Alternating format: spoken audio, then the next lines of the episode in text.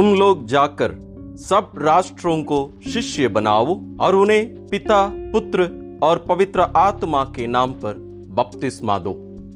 Greater glory of God podcast में आपका स्वागत है। त्रिएक ईश्वर का महापर्व। ईश्वर अपने आप को त्रिएक ईश्वर के रूप में प्रकट करते हैं। और ये सभी क्रिस्तीय रहस्यों का आधार है। और मानव मुक्ति भी इसी रहस्य पर आधारित है। इसलिए इस महान रहस्य को समझना और इस पर विश्वास करना हमारे लिए न केवल उचित है और ज़रूरी भी है, आवश्यक भी है। तो हमारे इस त्योहार के, त्रिएक ईश्वर के इस महान त्योहार को जब हम मना रहे हैं, हमारे इस मनन चिंतन को हम पाँच भागों में बांटेंगे। पहला है, त्रिएक ईश्वर क्रिस्तीय रहस्यों का आधार। दूसरा है, ईश्वरीय एकता। तीसरा है, ईश्वरीय अनेकता। चौथा है, मिशन। ईश्वर को प्रकट करता है। और पांचवा, मानव मुक्ति। तो आइए हम प्रारंभ करें। पहला बिंदु, जैसे मैंने कहा, यह हमारे क्रिस्तीय रहस्यों का आधार है। ईश्वर से ही सब कुछ उत्पन्न होता है, प्रारंभ होता है। उत्पत्ति ग्रंथ, अध्याय एक, पद संख्या छब्बीस और सत्ताईस में हम पढ़ते हैं। ईश्वर कहते हैं, हम मनुष्य को अपने प्रतिरूप बनाए, वह हमारे सदृश हो। ईश्वर अपने आप को बहुवचन में प्रकट करते हैं। यानी इसका मतलब यह नहीं कि बहुत सारे ईश्वर हैं, हम इस रहस्य को और गहरे रूप से और आगे समझेंगे। और एक बात मैं शुरू में ही बताना चाहता हूँ। इसके ऊपर इसके पहले भी हम एक वीडियो बना चुके हैं।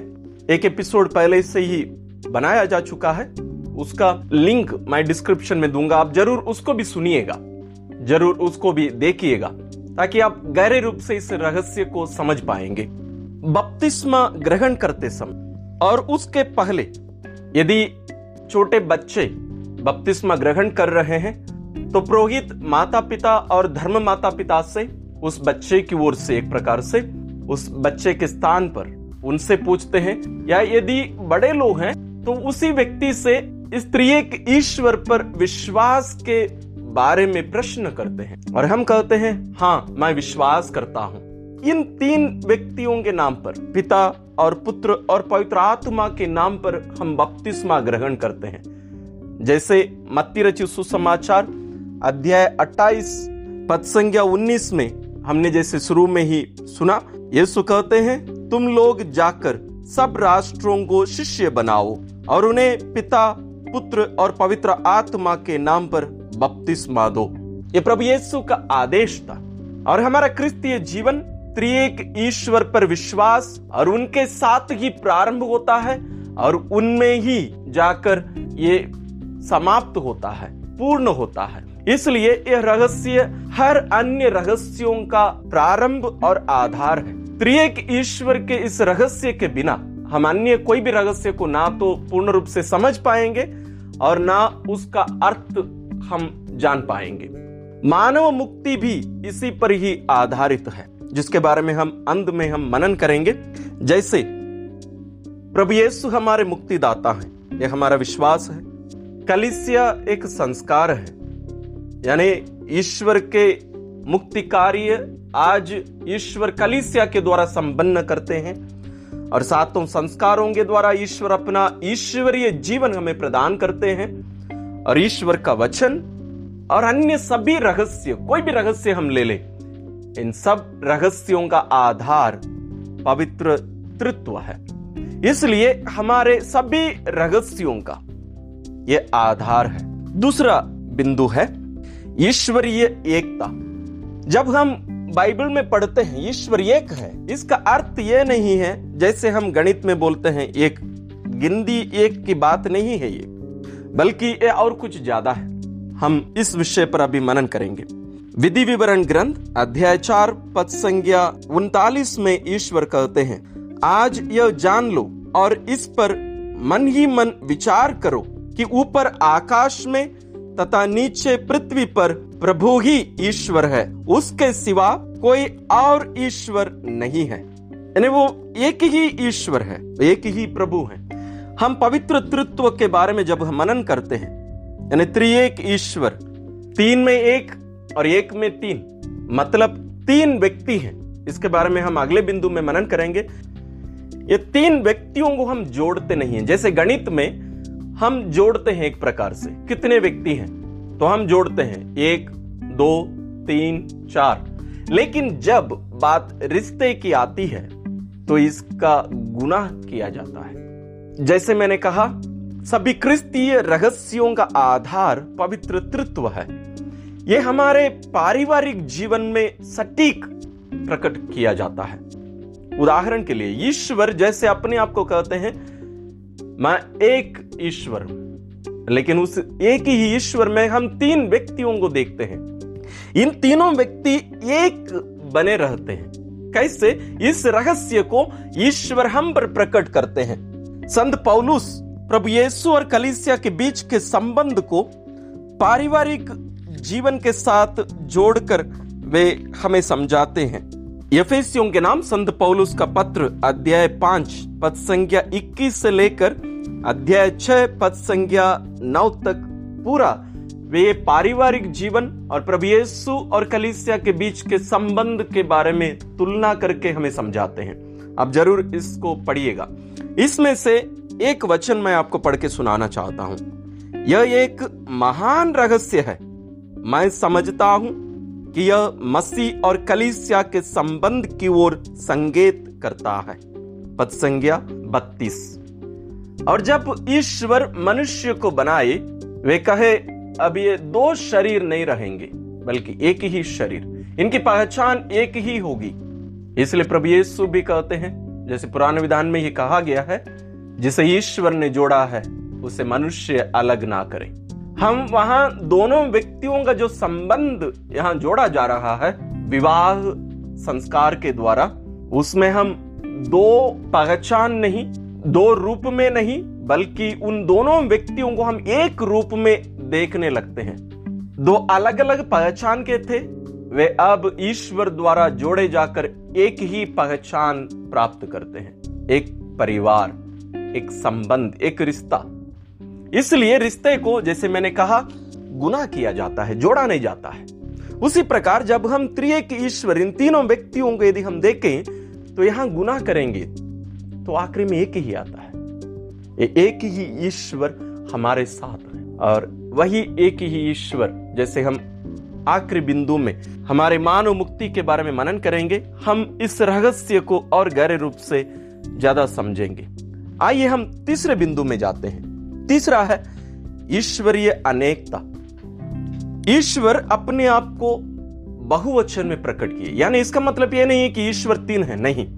एक ही ईश्वर, लेकिन तीन व्यक्ति। और यह कोई मनुष्य की खोज नहीं है। यह स्वयं ईश्वर अपने आप को प्रकट किए हैं। हम कभी ईश्वर को जैसे वे हैं, वैसे कभी नहीं जान पाएँगे। इस सत्य को हम इस आधार पर भी हम जान सकते हैं, समझ सकते हैं कि जब तक हम अपने आप को दूसरों पर प्रकट नहीं करते हैं, यानी अपने बारे में दूसरों को नहीं बताते हैं, दूसरा व्यक्ति कभी हमारे बारे में हमें पूर्ण रूप से नहीं जान पाएगा। यह मानव जीवन में भी एक सत्य है। यदि यह सत्य है तो ईश्वर को हम कैसे जान सकते हैं? इसलिए ईश्वर अपने आप को जब तक हम पर प्रकट नहीं करते हैं, हम ईश्वर को कभी जान नहीं सकते हैं। और जैसे मैंने उत्पत्ति ग्रंथ अध्याय एक पद संख्या छब्बीस के बारे में जैसे मैंने कहा, ईश्वर वहाँ अपने आप को बहुवचन में, हम मनुष्य को अपने प्रतिरूप में बनाए, हम। वो वहाँ से ये रहस्य धीरे धीरे धीरे धीरे प्रकट किया जाता है। लेकिन इसकी पूर्णता नए विधान में आता है। विशेष रूप से प्रभु येसु के जन्म के द्वारा। हम प्रभु येसु के जन्म की जो घोषणा की जाती है स्वर्गदूत गब्रियल के द्वारा। उस समय में भी हम ये त्रिएक ईश्वर को वहाँ देख सकते हैं। संत गैब्रियल आकर उनसे कहते हैं, ईश्वर का आत्मा आप पर आएगा।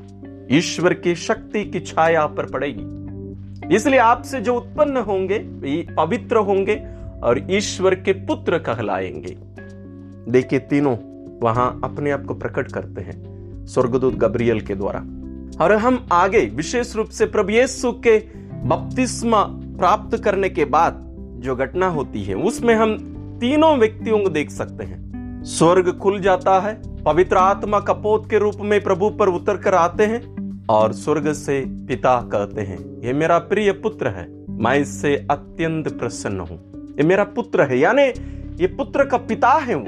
एक संबंध यहाँ प्रकट करते हैं। हम संपूर्ण बाइबल में एक प्रकार से पहली बार ये सुनते हैं, ये पिता और पुत्र ईश्वर अपने आप को एक संबंध के रूप में यहाँ प्रकट करते हैं। पिता और पुत्र का अर्थ ही क्या होता है? एक संबंध, एक अटूट संबंध। लेकिन हमें ये कभी ये गलती नहीं करनी चाहिए कि हम इन तीनों व्यक्तियों को एक ही व्यक्ति के रूप में ना देखें कभी। कभी कभी ये प्रारंभिक कलिसिया में भी ये रही है ये बात, और आज भी लोगों के बीच में गलत फेमी गलत जानकारी है कि तीनों व्यक्ति एक है। नहीं। तीनों व्यक्ति अलग अलग हैं। पिता पुत्र नहीं है और आत्मा भी नहीं है। पुत्र ना तो पिता है, ना आत्मा है। और आत्मा ना तो पिता है, ना पुत्र है। तीनों व्यक्ति अलग अलग व्यक्ति हैं। अलग अलग रूप नहीं है। इसको समझिएगा। ये अलग अलग रूप नहीं है। जैसे पवित्र आत्मा अलग अलग रूप में इस धरती पर दिखाई दिए हैं, जिसके बारे में हम पंदकोस्त त्योहार के बारे में जब हम मनन किए, उसमें हम देखे हैं, वे अपने आप को कपोत के रूप में प्रकट किए, आग के रूप में प्रकट किए, पानी के रूप में, हम अलग अलग रूप में उनको देख सकते हैं। लेकिन ये ईश्वर का तीन रूप नहीं है, ये तीनों अलग अलग व्यक्ति हैं। इसको हमें समझना बहुत ज़रूरी है। इसको और गहरे रूप से समझने के लिए आप ज़रूर निसिया का जो धर्मसार है, जिसको हम रविवार के दिनों में और महापर्व के दिनों में हम जो अपना विश्वास प्रकट करते हैं, आप ज़रूर उसको पढ़िए। मैं उसका लिंक डिस्क्रिप्शन में भी दूँगा। आप ज़रूर उसको पढ़िएगा, क्योंकि उसको समझना हमारे लिए बहुत ज़रूरी है। और एकदम स्पष्ट शब्दों में यहाँ हमें बताया गया है।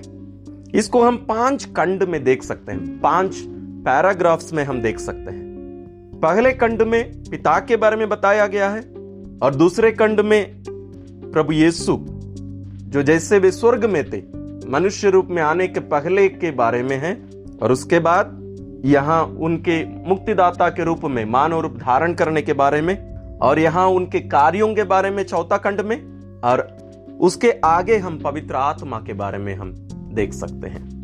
यहाँ एक बात हमें स्पष्ट बताया गया है। ये जो पुत्र हैं, ये जन्म नहीं लिए हैं। जैसे हम जन्म लेते हैं, वैसे जन्म नहीं लिए हैं। और ये बनाए गए भी नहीं है, बल्कि उत्पन्न हुए हैं। ये सृष्टि नहीं है। ये पिता से उत्पन्न हुए हैं और पवित्र आत्मा, पिता और पुत्र दोनों से प्रसृत होते हैं, यानी निकलते हैं। इस सच्चाई को हम उनके मिशन कार्य में भी देख सकते हैं।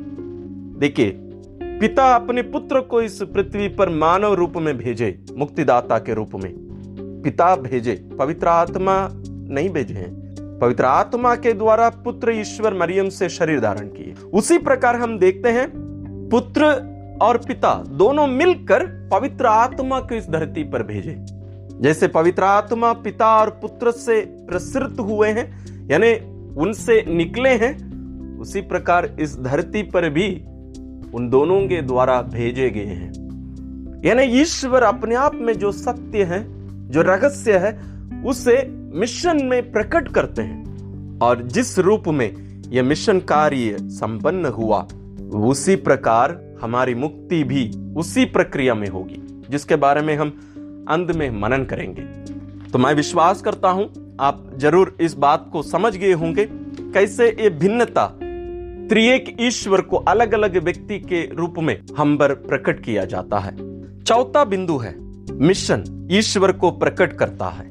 जैसे अभी अभी मैंने आपको बताया, ईश्वर अपने इस मिशन कार्य में पुत्र ईश्वर विशेष रूप से मानव बनकर आते हैं और पवित्र आत्मा कोई रूप नहीं लेते हैं। अपने आप इधर इस दुनिया में, हमारे हृदय में, हम में निवास करने और कलिसिया को संचालित करने के लिए इस धरती पर विद्यमान है।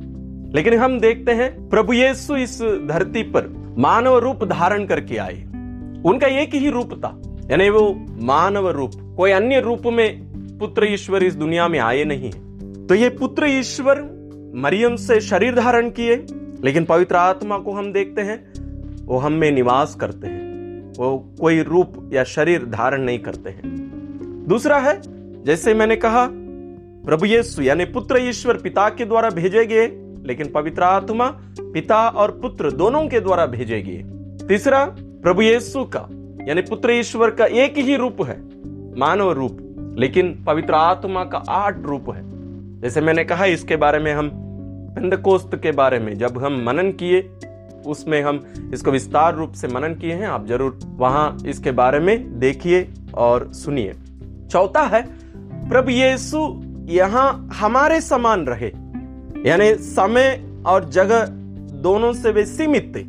वो बेतलहम में, नाजरेत में या गलीलिया में और अलग अलग जगह पर जहाँ वे थे, वहीं पर थे वो जब उस मानव रूप में थे। उस मानव रूप में रहते समय वे अन्य दूसरे जगह पर वो उस रूप में उपस्थित नहीं थे।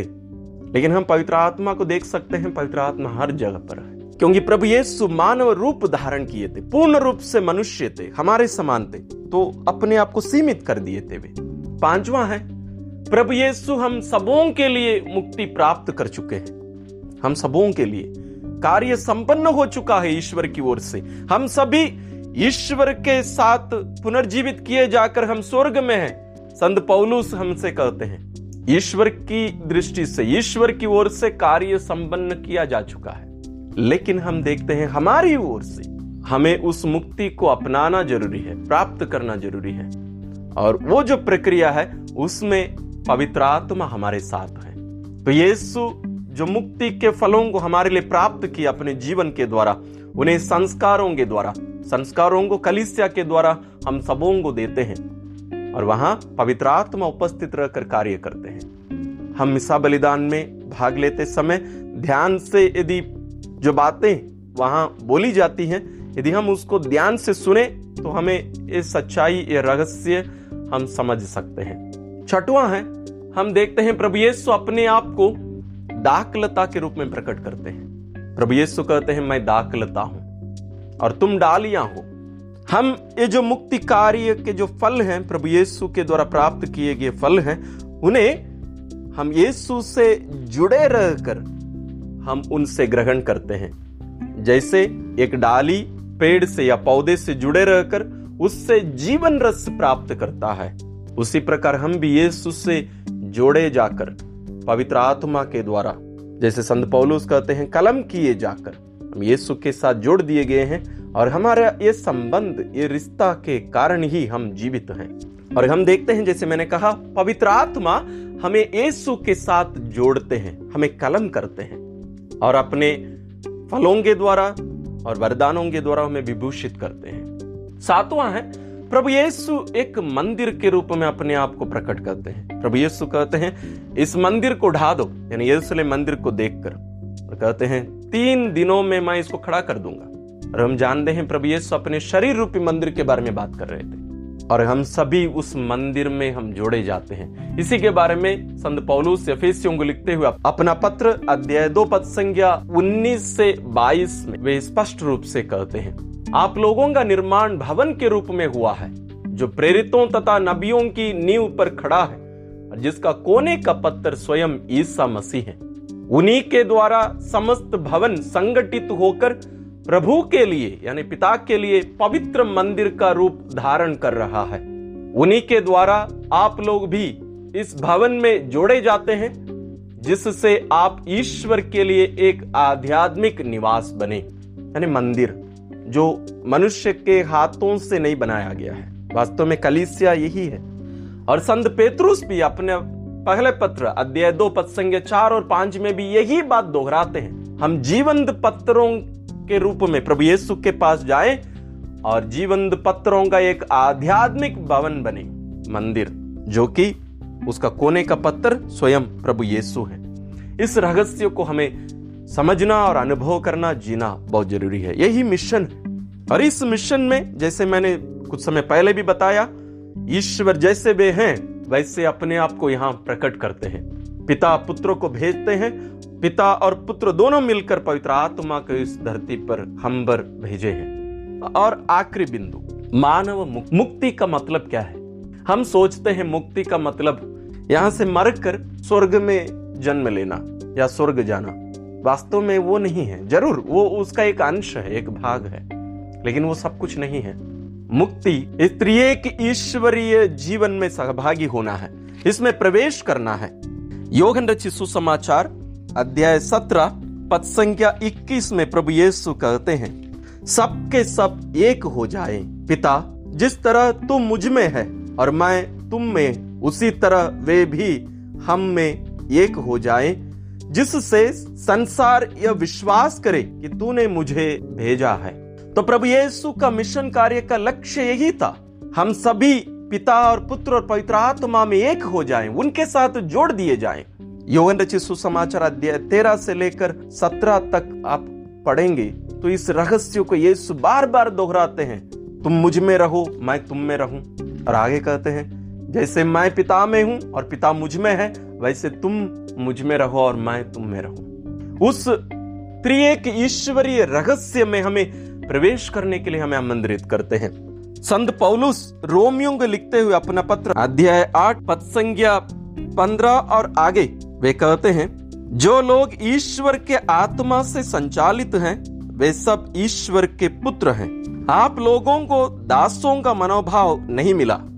जिससे प्रेरित होकर आप फिर डरने लगे। आप लोगों को गोद लिए गए पुत्रों का मनोभाव मिला, जिससे प्रेरित होकर हम पुकार कर कहते हैं, अब्बा, हे पिता, ईश्वर अपना आत्मा हमें प्रदान किए हैं। वही आत्मा हम में निवास करते हुए हमें भी यीशु के समान पिता को, यानी यीशु के पिता को हमारे पिता कहकर पुकारने के लिए हमें प्रेरित करते हैं। और यहाँ एक बात स्पष्ट है। यहाँ संत पौलुस उस शब्द को स्पष्ट उपयोग करते हैं। हम लोग गोद लिए गए पुत्र पुत्रिया हैं। हम निजी पुत्र पुत्रिया नहीं हैं। जैसे संत पौलुस इसी अध्याय पद संज्ञा बत्तीस में कहते हैं, उसने अपने निजी पुत्र को भी नहीं बचाया।